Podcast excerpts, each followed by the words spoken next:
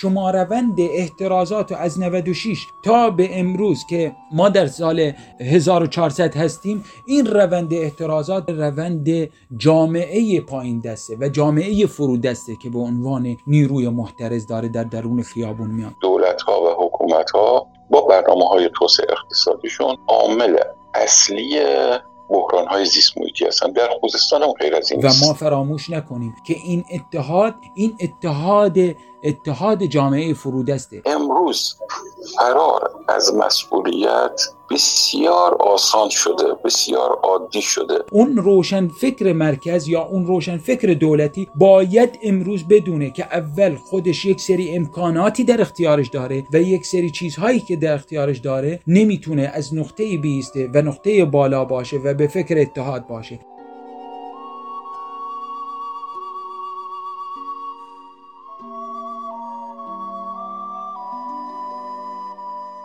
ره خوابیده را بیدار می سازد درای من. ره خوابیده را بیدار ره خوابیده را بیدار می سازد درای من.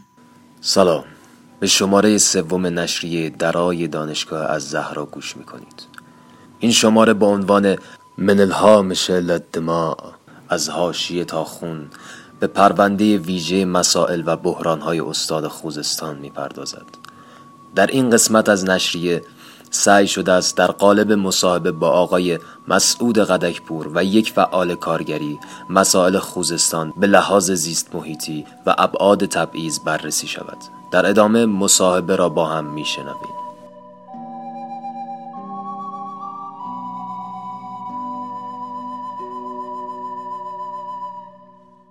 سوال اولمون این هستش که برامون بگین مسئله اصلی خوزستان را در زمینه کارگری و اوضاع کارگران چی می‌دونی؟ با سلام خدمت شما و تمام شنوندگان عزیزتون من در مورد مسئله خوزستان و کارگران خوزستان ما در خوزستان کارگران در قسمت های صنعتی و قسمت های کشاورزی و, و کارگران مناطق آزاد تقریبا میشه گفت اینطور میشه تقسیم کرد وضعیت کارگری توی خوزستان و در درون این استان یک وضعیت بسیار بحرنج کارگری وجود داره. اون هم از سیاست های بسیار اشتباهی که در پیش گرفته دولت برخصوص در مورد مسئله کارگری و مسائل اقتصادی که در درون خوزستان هست. و ما حتی کارگران بیکار و کارگران دست فروش داریم توی خوزستان. حتی اگر ارجا بدیم به حدود چهار پنج سال پیش یک تظاهرات بسیار بزرگی برای کارگران دست فروش توی اهواز صورت گرفت. و همینطور هم می‌بینید که دیگه نقطه عطف این اتفاقات فولاد و هفتپه و الان داریم هم می‌بینیم که کارگران پروژه نفت که اکثرا اهل خوزستان هستن یا پروژه ها در خوزستان هست و داریم می‌بینیم که روز به روز این یک رشدی در درون جنبش کارگری و در درون کارگران وجود داره. اما این خود این رشد برگرفته از اون تزاده شما اگر می‌بینید در درون خوزستان تراکم اعتراضات کارگری زیاده پس بدونید تضادها اونجا خیلی شفاف و واضح شده و برای همین ما باید به دقت به سراغ نقطه خوزستان و مسائل کارگری و غیره بریم. در خصوص سوال بعد برامون بگین که حالا در مورد مسئله نئولیبرالیسم می‌خوایم بپرسیم که در خوزستان این خصوصی سازی در واقع به عبارتی پروژه های سرمایهداری و سدسازی به چه شکل تبلور یافته و چه مسائلی رو برای شهروندان و به ویژه کارگران به وجود آورده؟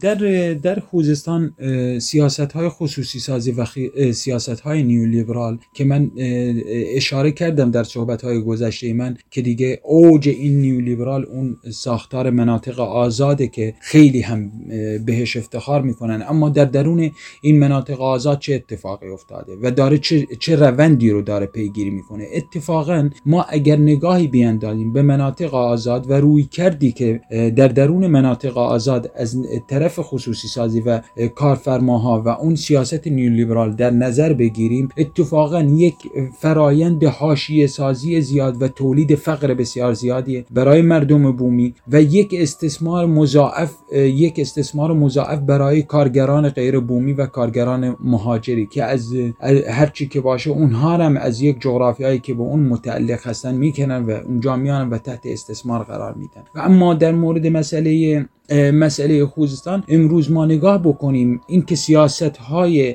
دولت و سیاست خصوصی سازی در درون این استان چیکار کرده یک فاجعه ای رو به بار آورده. ما در مورد مسائلی مثل سدسازی ها و غیره اگر نگاه بکنیم و فرایند این سدسازی رو نگاه بکنیم این فرایند در نهایت در قسمت خوش کردن رودخانه ها و تالاب ها برای شرکت های نفت که ما قشنگ در درون شرکت های نفت بعد از خوش شدن رودخانه و خوش شدن هور می‌بینیم ساختار نیولیبرال چطور در درون اون هور العظیم میاد و تمام ساخته های نفتی رو به وجود میاره و تولید می‌کنه و مصادره می‌کنه زمین های خیلی از مردم یا اینکه اونها رو به اجبار از اونها می‌خره یا اون که زمین و فرسای فرسایش میده به زمین و زمین رو خیلی فرسایش میده که مجبور بکنه مردم رو برای جابجایی یا اینکه این زمین ها رو از کاربری کشاورزی میندازه و به تدریج وقتی آب وجود نداشته باشه و خاک نتونه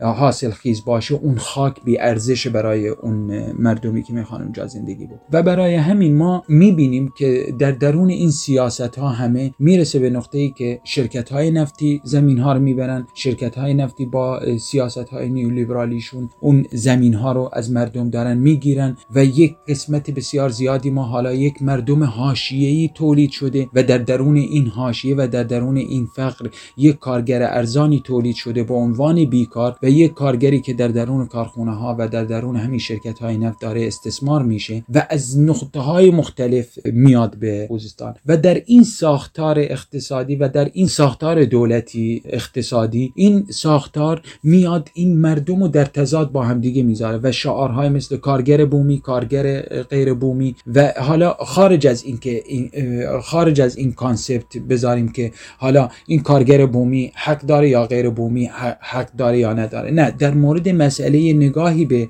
این سیاست اگر بکنیم.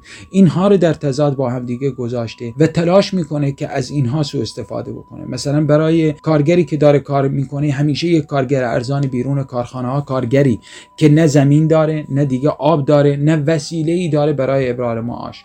پس امیدش همیشه به این چشم دوخته به این به این کارخونه هایی که به اصطلاح شاید اونو به کار بگیرن. اما این اتفاق نمیفته یا اگر بیفته به ندرت میفته و بلکه از اونها یک کارگران ارزانی تولید شده و به وجود اومده اون ساختار از اینها براشون کارگران ارزانی به وجود اومده که همیشه اونها رو زیر فشار قرار بدن. فشارهای اقتصادی خارج از کارخانه و وضعیت مصادره زمین ها و یک کارگری که همیشه باید مطیع باشه در درون کارخونه تا بدلش نیاد. همچنین الان برامون بگین که حالا مردم خوزستان با چه تبعیضهایی مواجه هستند و آیا میشه ابعاد مختلف ستم و تبعیض رو بررسی کرد؟ از از دیدگاه من مردم خوزستان و مردم عرب در خوزستان و مردم لور در خوزستان درگیر دو نوع سیاست مرکزی هستند که این سیاست مرکزی یک سیاست نگاه سرمایه‌داری و یک نگاه نگاه تبعیضی شوونیستی. شما در درون این ساختار اقتصادی و یا ساختار سرمایه‌داری و استثمار میایم می‌بینیم همینطور که اشاره کردم مناطق آزاد در نظر بگیریم مناطق نفتی رو در نظر بگیریم مناطقی که شرکت های بسیار زیادی در اونها هست. نگاه بکنیم اونجا یک مقدار بسیار زیادی تبعیض علیه مردم عرب اونجا هست که اونها رو همیشه کنار می‌ذارن و تلاش می‌کنن که اونها رو به فقر بیشتر بیانجام این وضعیت. چرا؟ چون می‌خواد باز هم توی مسئله کارگر ارزان خیلی مسئله مهمی. مسئله کارگر ارزان مسئله بسیار مهمیه که همیشه. ما مثلا من بذارین مناطق آزاد برات. ما در مناطق آزاد مثلا منطقه اروند. اونجا یک منطقه آزاد اعلان شد. اما برای کی؟ برای مردم بومی چه کاری برای مردم بومی ایجاد کرد؟ یا برای مردمی که ساکن آبادان هستن این چه سودی داشت؟ چه چه روندی رو داشت؟ در درون این مناطق آزاد براتون شرح میدم چه اتفاقی میفته سرمایهداران از همه جای ایران میان اونجا سرمایهداری می‌کنن. حالا با در نظر گرفتن وضعیت بد آب و شور بودن آب و کارا و کم کم از دست دادن زمین های کشاورزی کاراییشون از دست کم کم میدن. این سرمایداران و با در نظر گرفتن سیاست منطقه آزاد سازمان منطقه آزاد تلاش می‌کردن به اسم سرمایه به اسم این به اسم غیره بیان این زمین ها رو بخرن. و یا اینکه سرمایدارانی که میان در شهرک های صنعتی مناطق آزاد می‌خواهند خونه می‌خواهند شرکتی داشته باشند اونها چون با شعار بومی سازی این این مناطق آزاد راه اندازی کردن از افرادی که سرمایه‌دارن و از شهرهای مختلفی میان از اونها می‌خوان که حتما یک ملکی در درون آبادان بخرن یا در محمره بخرن تا بیان این حق داشته باشن این سرمایه‌داری انجام. این خونه ها را از کی می‌خرن؟ خونه ها را از انسان های بومی می‌خرن که اونجا قدرت اقتصادی در مبارزه در زندگی مبارزه یا نبرد زندگی خود با سرمایه‌داری جدیدی که الان اومده و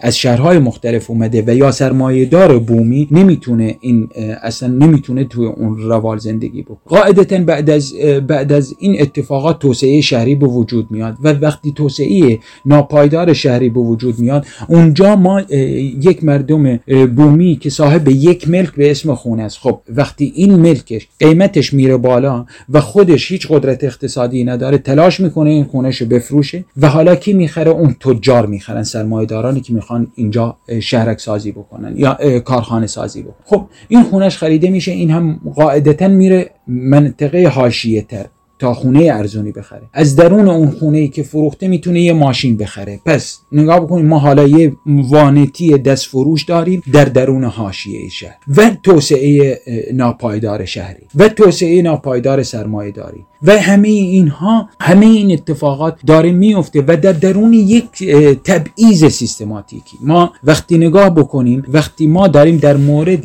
سیستماتیک بودن این تبعیض صحبت می‌کنیم میگیم خب این رودخانه هایی که امروز در مسیر حرکت هستند وقتی خوش میشن مناطقی که خوش میشن و تحت تاثیرش قرار می‌گیرن مردم عربن که اونجا ساکن هستن. خب ما برای یعنی در درون این دولتی که می‌خواد این سیاست ها رو پیش ببره یعنی اونجا هیچ اتاق فکری وجود نداره. هیچ اتاق فکری نمیشینه که بررسی بکنه اگر این رودخانه ها خوش بشن اولین متضرران این مسئله. و اگر کارخانه های اونجا ساخته بشه اولین متضرران این مسئله. مردم عرب اونجا هستن در درون این اتاق فکرها تو فکر نکردن که آیا اگر ما این کارو بکنیم این اتوماتیک میشه یک تبعیض سیستماتیک میشه یک سیستماتیک تبعیض. و وقتی کارخانه ها ساخته میشن و یک مردمی رو حذف می‌کنی به اسم مردم عرب رو حذف می‌کنی این این اتفاقیه که تو داری در درون یک سیاست یک حرکت تبعیض‌آمیز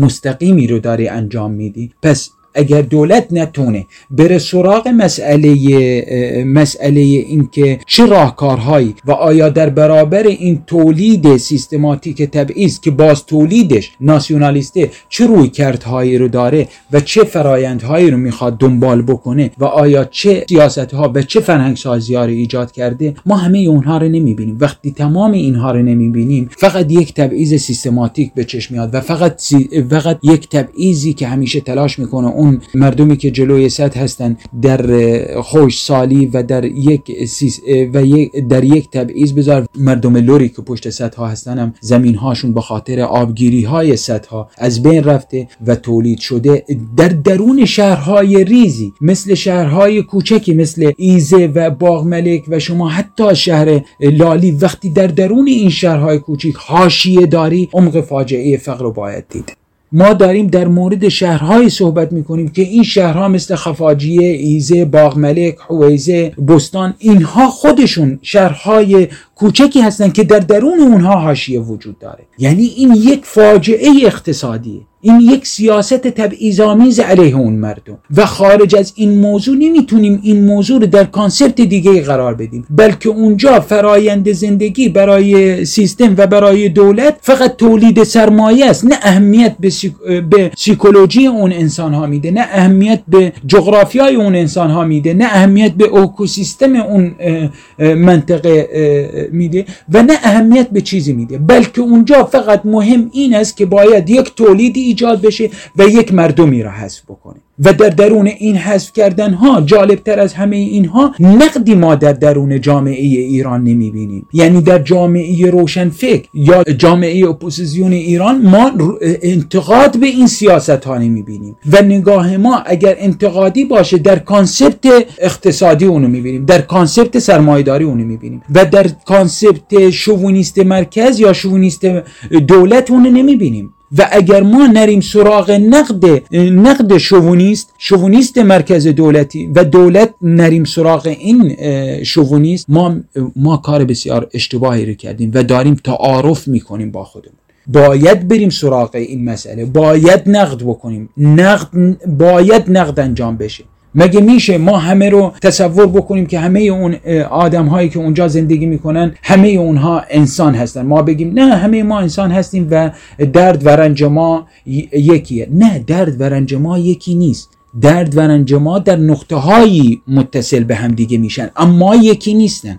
اول ما باید بدونیم وقتی ما داریم صحبت می‌کنیم این ما کی هست؟ یا آیا روشن فکری که یا روشن فکری که از مرکز یا روشن فکر فارسی که داره صحبت از اتحاد می‌کنه؟ تو الان در موقعیتی هستی که میزان امکاناتی که در دسترس تو هست و پی زمینه امکاناتی که در اختیار تو هست قابل مقایسه با من نیست. این امکانات امکانات رفاهی نیست این امکانات زیسته امکانات زبانه. تو وقتی به زبان خودت همیشه درس خوندی به زبان خودت احساستو ابراز کردی به زبان خودت شکایت کردی به زبان خودت تونستی ارتباط بگیری به زبان خودت هیچ وقت با خاطر زبان خودت هیچ وقت تحقیر نشدی نمی‌تونی در نقطه حالا بیستی و به من بگی بیا متحد بشیم یا با اون خلقهایی که تحت ستمن بگیم بیایم ما یا ملت های تحت ستم بگیم ما بیایم متحد بشیم. نه اول باید درد این مردم رو به رسمیت شما باید این دردها رو به رسمیت شما و باید روش روشن فکر فارس اینو بدونه و روشن فکر روشن فکر مرکز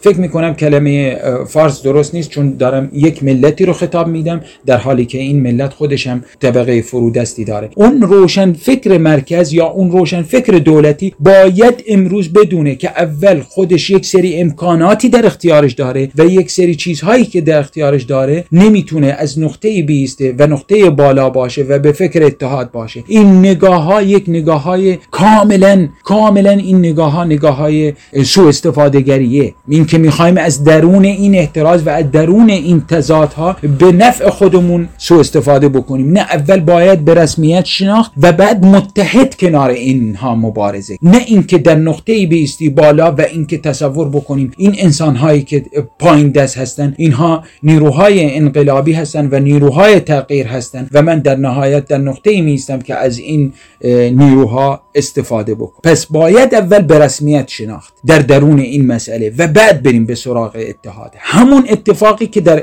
در احترازات اخیر افتاد. ممنونم از توضیحاتتون. حالا سوال این هستش که در اعتراضات اخیر شاهد نوعی اتحاد بین قومیت های مختلف بودیم. حالا این اتحاد رو خواستیم ازتون بپرسیم که شما چطور تبیین می‌کنید؟ من در این موضوع این اتحادی که وجود داره این اتحادی که بین ملت ها به وجود اومد هم اون ملت ها ملت هایی که حذف شدن. ما اگر برگردیم سر موضوع رسمیت دادن به دردها و موضوعی که قبلا در موردش صحبت کردم اینجا چرا مردم کنار هم دیگه میسن خب تضادهای اونجا وجود داره. چرا اون انسانی که بختیاری در ایزس اولین فریادی که می‌زنه میگه عرب لور اتحاد؟ خب این درد اون شناخته تبعیضی که علیه اون شده رو شناخته تبعیض و ستمی ستمی که علیه این ملت داره به وجود میاد و شناخته و اتفاقا اون انسانی که در ایزه این تضادها و تمام اینها رو دید اولین فریادی که زد فریاد اتحاد بود این رسمیت دادن به درد این انسان عربه و به رسمیت شناختن درد خودشه.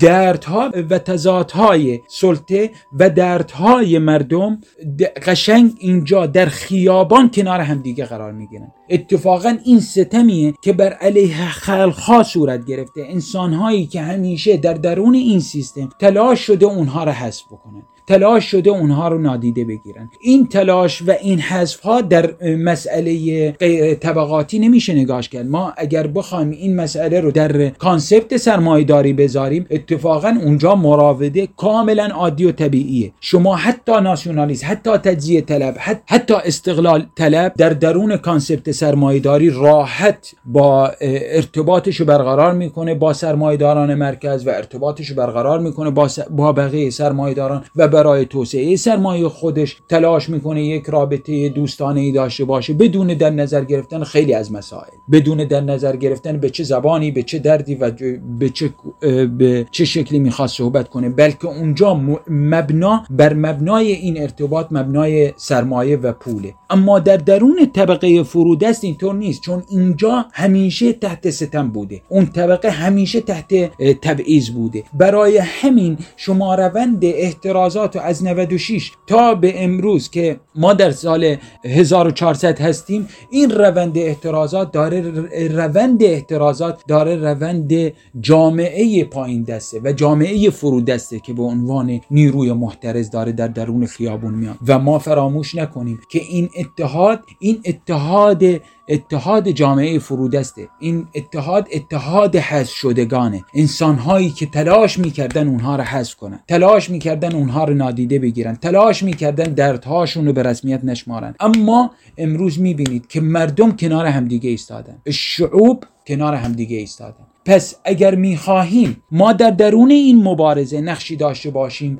اول باید کنار اون مردم بیستیم و اول باید درد اونها رو به رسمیت بشماریم و در کنار اونها مبارزه کنیم. نه اینکه ما تصور کنیم ما چیزی فراتر از اونها هستیم و ما نیروی باهوشتر از اونها هستیم و ما نیروی فراتر از اونها هستیم و از اونها می‌خواهیم در یک میدان مبارزه در کنار ما باشند. ما میریم به میدان و اونها میرن به میدان اما جامعه ما به خیابان میاد. میدان جای ما نیست خیابان جای ماست. و امروز که ما وقتی نگاه بکنیم و این روند رو نگاه بکنیم روندیه که روز به روز جامعه داره به سمت این اتحاد میره و روز به روز جامعه داره نقطه های اتصالش رو پیدا می‌کنه. و امیدوارم صحبت های من شما رو خسته نکرده و درود میفرستم هم بر شما و همه شنوندگان شما و امیدوارم قلب دانشگاه ها برای طبقه خودشون بتپه. و اونجاست که در درون دانشگاه ها می‌تونیم ما تمام این مباحث و تمام این دردهای مردم و تمام این دردها رو می‌تونیم اونجا صحبت کنیم. دانشگاه اگر نتونه مدرسه مبارزه باشه اگر دانشگاه نتونه نقطه اتصال تمام این دردها باشه پس این دانشگاه می‌تونه یک ساختمان باشه. به امید, به امید روزی که دانشگاه های ما ساختمان نباشن و مرکز فکر و مرکز تفکر و مرکز گفتگو باشن. به سپاس روز خوب و آینده خوبی رو برای همه آرزو دارم.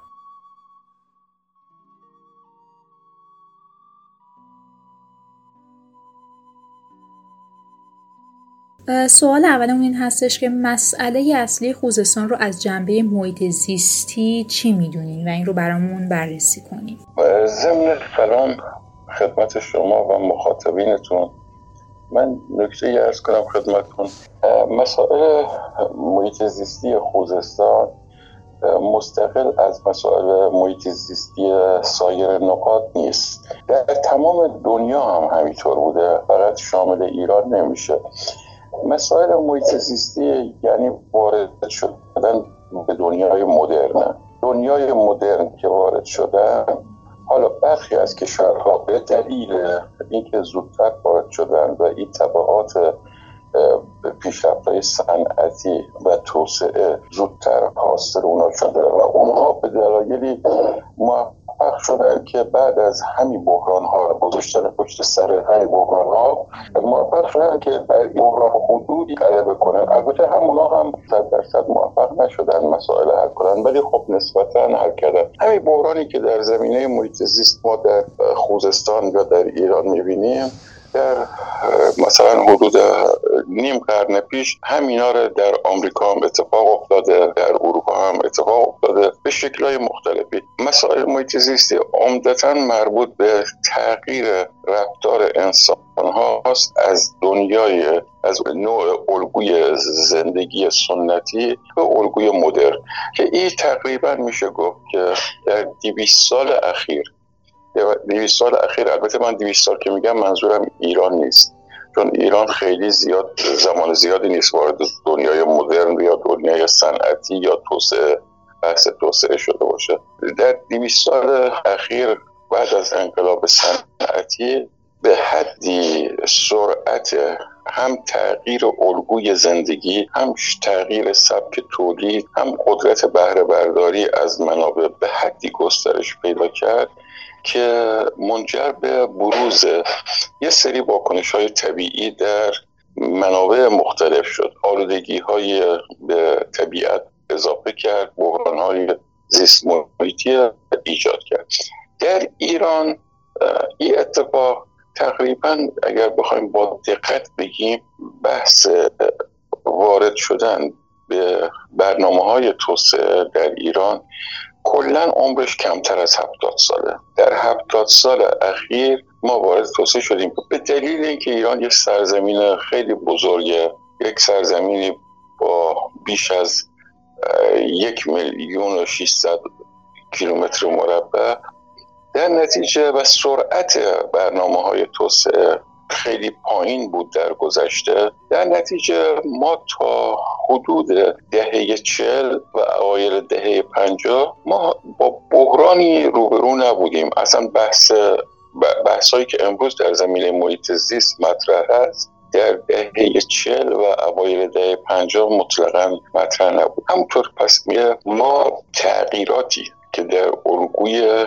تولید در ساختار اقتصادی. و در الگوی مصرف اتفاق افتاده. امروز ما شاهد تبعات ای اتفاق هستیم. نکته دیگه که بد نیست ارز کنم خدمتون ما مثلا حتی تا بعد از پایان جنگ به دلیلی که ما او هشت سالی که در دوران جنگ بود و دو سال اول انقلاب هم بود ده سال اولیه انقلاب به دلیل اینکه ما درگیر سیاسی جدید بودیم و به دلیل بعدش هم مشغول یک دفع یک تجاوز بودیم. ما برنامه توسعه اقتصادی نداشتیم. در نتیجه شما اگر ساختار معلفه های زیست محیطی در ایران اگر پدیده های مثلا مثل تالاب ها دریاچه ها رودخانه ها منابع آبهای زیرزمینی همه چیزهایی که جنگل ها مراتع اینهایی که به حساب امروز همه در معرض تهدید هستن وقتی ما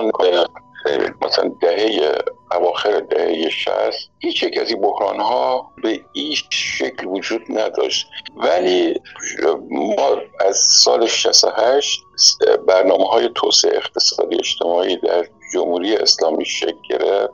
تعداد این برنامه ها تا امروز شش برنامه اجرا شده. برنامه حجم بسیار سنگینی از سرمایه گذاری در زمینه های عمرانی و اقتصادی اتفاق افتاده. این شش برنامه حاصلش چیزی است که امروز شاهد هستید. دستاوردهای اگر این برنامه ها داشتن که قطعا هم یه دستاوردهایی داشتن ولی در مقابل تخریب هایی که این برنامه ها اتفاق افتاده به نفع کشور بود که تمام این سرمایه گذاری ها حتی اگر انجام نمی‌شد و حتی اگر این پول ها به هر دلیلی به هدرم می‌رفت ما امروز از نظر یک کشور در امنیت و در آرامش و پایداری به مراتب بیشتری. فکر می‌کنم در سال شما رو پاسخ دادم. بله، بله. ضمن که می‌خواستم اینه ارز کنم که در خوزستان این اتفاق افتاد. توجه کنید در خوزستان و در هر جای دنیا شما نمی‌تونید بحران های زیست محیطی بررسی بکنید بدون اینکه رفتار دولت ها رفتار مردم رفتار حکومت ها البته مردم تابع چیز هستن. این برنامه های کلان نقش مردم خیلی ناچیزه. ولی دولت ها و حکومت ها با برنامه های توسعه اقتصادیشون عامل اصلی بحران های زیست محیطی هستن. در خوزستان هم غیر از این نیست. همچنین می‌خواستیم ازتون بپرسیم علل اصلی تغییرات و بحرانهای آبی در خوزستان چیه؟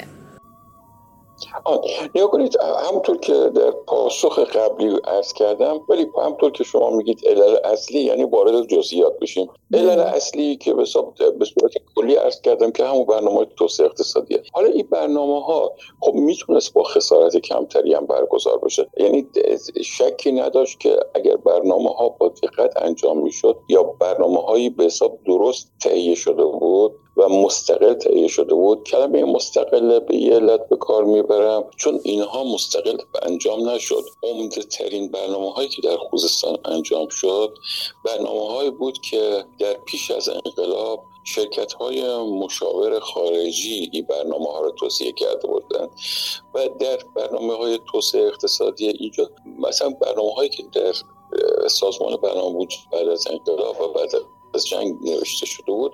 اینا رو به نام خودشون فکر می‌کردن کار خوبیه که به نام خودشون بیان کردن. در صورتی که اینها واقعا تغییری در برنامه هایی که قبل از انقلاب بود داده نشد.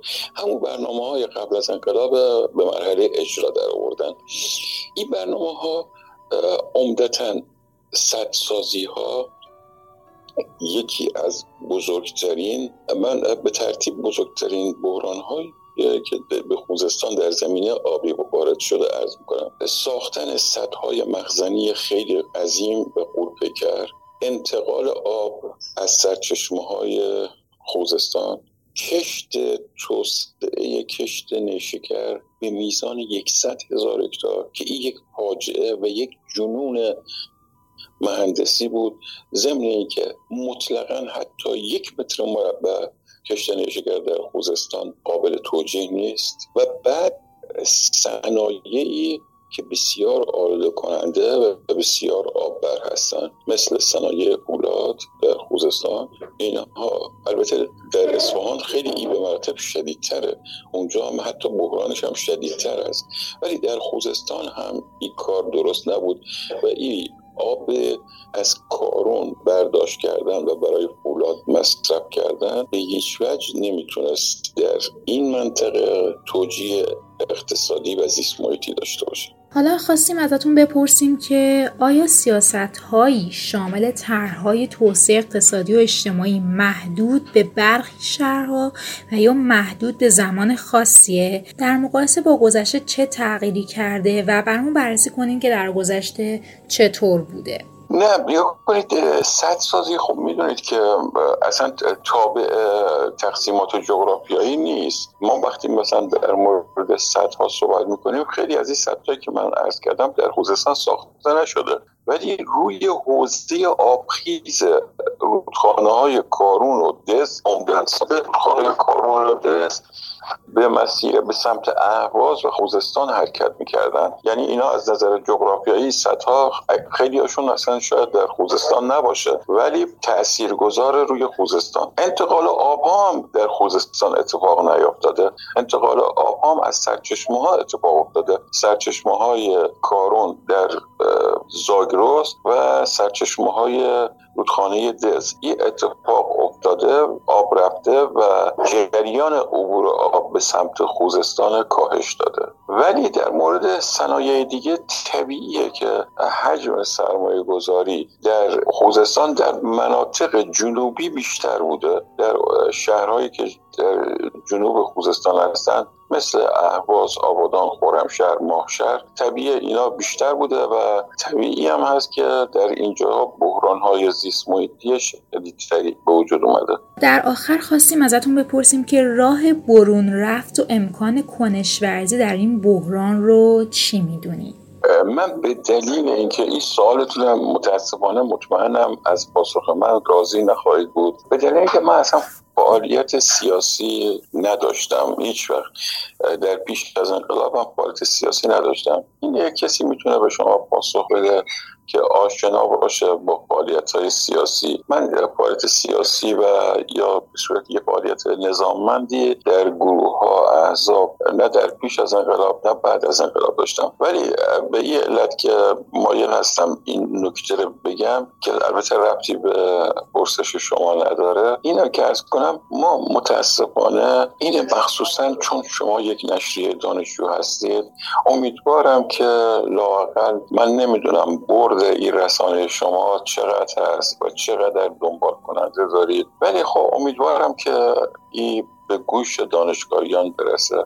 نکنید دانشگاه ها خیلی مسئولیت سنگینی در وجود اومدن این ناپایداری ها و این بحران های زیست محیطی دارن. نکنید ما در دانشگاه عمدتا همیشه سعی می‌کنیم یک تقدسی برای دانشگاه قائل بشیم. ولی واقعیتش این نیست. نکنید اغلب پروژه هایی که در برنامه های توسعه اقتصادی اجتماعی اتفاق افتاد تعداد بسیار زیادی حجم انبوهی من نمیگم تمام اساتید ولی خیلی از اساتید دانشگاه ها در تهیه پروژه ها مشارکت داشتن امضای خیلی از اساتید دانشگاه ها در شرکت های مهندسین مشاور موجوده. یعنی دانشگاه ها از این اتفاقات مبرا نیستن. دانشگاه ها خودشون به صورت منتقد نشون میدن. البته حق دارن. یه عده هم در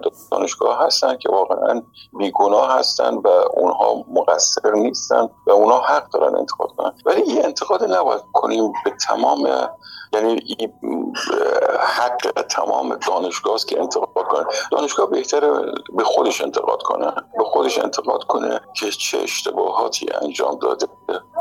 من برای شما یه نکته رو ارز کنم.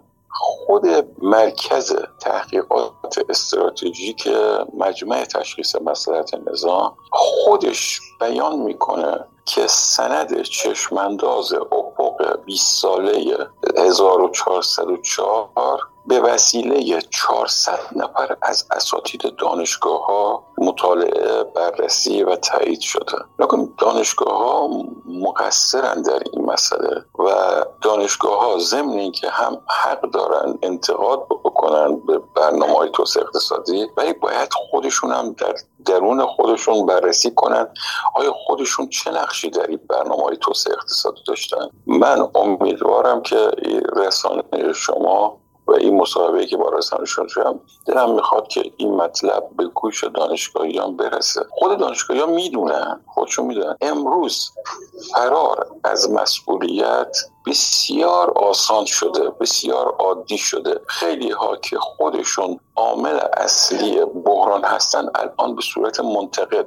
ما اصلا یه اپوزیسیون سازی داریم انجام میدیم. کسانی که خودشون عامل تخریب بودن خودشون هم اپوزیسیون هستن. طوری که مثلا الان شما صحبت های آقای کلانتری شنیدید. آقای کلانتری الان مثل که اپوزیسیونه. اصلا مثل که ایشون مسئولیت ایشون 13 سال وزیر کشاورزی بوده. ایشون حداقل چهار سال معاون رئیس جمهور بوده. آقای کلانتری حداقلش بیش از 15 سال رئیس خانه کشاورز بوده. و مسئولیت های خیلی مهمی که همشون هم به حساب بیشترین تاثیر در ایجاد این بحران ها داشتن. ولی الان مثلا آقای ایسا کلانتری به عنوان اپوزیسیون میاتش میگه ما مشکلاتی در بحران های زیست محیطی ما به نحوی هست که از ابتدای حقامنشیان دوره حقامنشیان تا الان این اتفاق و این خسارت به ایران وارد نشده. خب که خودت وارد کردیه تو الان در موقعیتی نیستی که معترض باشی. تو باید پاسخگو باشی. همینطور که ارز می‌کنم من یه مطلبی همین فکر می‌کنم یکی دو روزه برای شما فرستادم ارسال کردم که می‌خوام بگم که چقدر تکنوکرات ها و دانشگاهیان چقدر در ایجاد بحران سهیم هستن. بعدش حالا کسانی که سهیم هستن خود همینا هم میان برای حل بحران. مدعی که اینا بیان حل بحران. همونطور که مثلا صد گتمند هم جالبه. صد گتمند کسانی که ساختن خودشون جزء هیئتی بودن برای علاج بخشی صد بحران. چطور ممکنه هیئتی که خودش عامل ساختن صد گتمند بوده عامل علاج بخشی صد گتمند هم خودش باشه؟ من یه نکته مایل هستم اضافه کنم که عرض کردم که چند روز پیش برای شما فرستادم. یکی از افراد الان حضور ذهن آقای زیاءالدین اجازه بدید من اسمش دقیق یادم بیاد زیاءالدین شعایی آقای دکتر زیاءالدین شعایی عضو هیئت علمی مؤسسه تحت عنوان آبخیز داریم. و ایشون حتی رئیس به ستاد مبارزه با ریزگرد هم هست. ایشون میگه در برنامه یک شنبه 17 مرداد 1400 تقریبا حدود سه روز پیش. ایشون در شبکه یک سیما در اخبار نیمروزی در برنامه تحت عنوان میز اقتصادی ایشون اعلام می‌کنه که ایران گفت این جملهشون اینه میگه من باور دارم که ایران امکان تغذیه امکان تولید غذا برای 400 میلیون نفره داره. خب این جمله می‌دونه چقدر مقامات سیاسی به انحراف میکشونه و چقدر مسیر برنامه ریزی های کشور می‌تونه منحرف کنه. من اعتقاد دارم خسارت این نوع رفتارها خسارت این نوع اظهار نظرها کمتر از خسارت داعش و القاعده و طالبان نیست. در شرایطی که ایران حد اکثر توانش حد اکثر قابلیت بهره برداری از منابع طبیعیش به سختی امکان داره برای پنجاه میلیون نفر کفایت کنه. بعدش یک فردی به عنوان عضو هیئت علمی یک تشکیلاتی میاتش این هشت برابر می‌کنه. میگه برای 400 میلیون نفر ما غذا تولید می‌کنیم. خب وقتی کسی که میگه برای 400 میلیون نفر بعدش وقتی اگر ما رسیدیم به جمعیت 400 میلیون نفر وقت ما دستمون چطوری به آقای شعایی وست میشه به آقای دکتر شعایی که بهش بگیم الان باید چه کار بکنیم؟ نمی‌دونم با اینکه سوال شما این نبود. نه نه درسته. اما سوال من این هستش که به لحاظ محیط زیستی ما چه نکاتی رو باید رعایت کنیم که وضع بهتر بشه؟ نکنید این که سوال سخت یعنی از نظر از نظر پیدا کردن راه حل راه حل تئوریش خیلی سخت نیست ولی از نظر اجراش خیلی سخته با سخته. نکنید خیلی از کارهایی که انجام شده اینها افرادی در این تشکیلات خیلی از برنامه های توسعه اقتصادی افرادی در این تشکیلات مسائل اقتصادیشون معیشتشون به این پروژه ها گره خورده. این پروژه ها خیلی هاشون ناگزیر به تعطیلی هستن. قطعا هم باید تعطیل بشن ولی اجرای این کار خیلی پیچیده است. یعنی شما هر یک از این پروژه ها ممکنه 20 هزار نفر 30 هزار نفر 50 هزار نفر افرادی باشن که در این پروژه ها همین الان معیشتشون به این پروژه ها بستگی داره.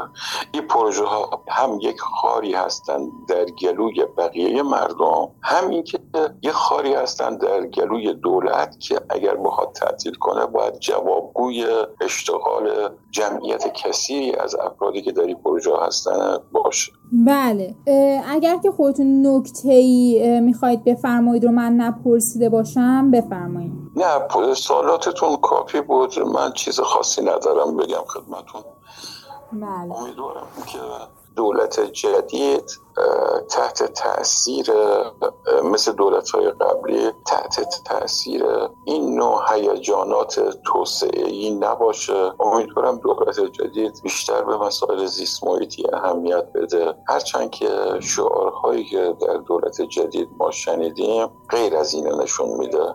من یه نکته دیگه هم ارز کنم خدمتون. در اگر اشتباه نکنم در سال 95 برای تنظیم برنامه توسعه برنامه توسعه ششم مجلس شورای اسلامی تصویب می‌کنه که بایستی در برنامه ششم توسعه اقتصادی 95 درصد کلیه تولیدات شیلات کشاورزی و دامی بر اساس استفاده از منابع طبیعی داخلی تامین بشه. ما در شرایط فعلی یک چیزی نزدیک 60 درصد تولیدات رو تامین می‌کنیم. ما برای اینکه این 60 درصد تامین کنیم الان هزاران بحران باش روبرو هستیم. با بحران های عجیب زیست محیطی روبرو هستیم. نیا کنید بعد می‌بینید که مجلس که بایستی متشکل از نماینده مردم باشه و باید درک عمیقتری داشته باشه نسبت به آینده کشور. علا رقم مشاهده انواع بحران ها دو مرتبه تاکید داره که از 60 درصد ما به 95 درصد. ما در همین تحقق 60 درصد نیازهای کشاورزی کشور این اندازه بحران ایجاد کردیم. شما تصور بکنید ما بریم به سمتی که 95 درصد نیازهای کشور نیازهای غذایی شامل آبزیان محصولات کشاورزی و محصولات دامی از منابع داخلی تامین بشه. یعنی 35 درصد ما بیش از وضعیتی که در گذشته داشتیم بخوایم برسیم. ضمنی که اصلا شدنی نیست ضمنی که قطعا شدنی نیست ولی همین مطلب بسیار خسارتزا و خسارت آفرین خواهد بود که بوده. شما امروز سارش به وضوح دارید می‌بینید. بله. خیلی ممنون. متشکرم ازتون. روز خوبی داشته باشید. خدا نگهدار. خواهش می‌کنم. مرسی. ممنونم. خدا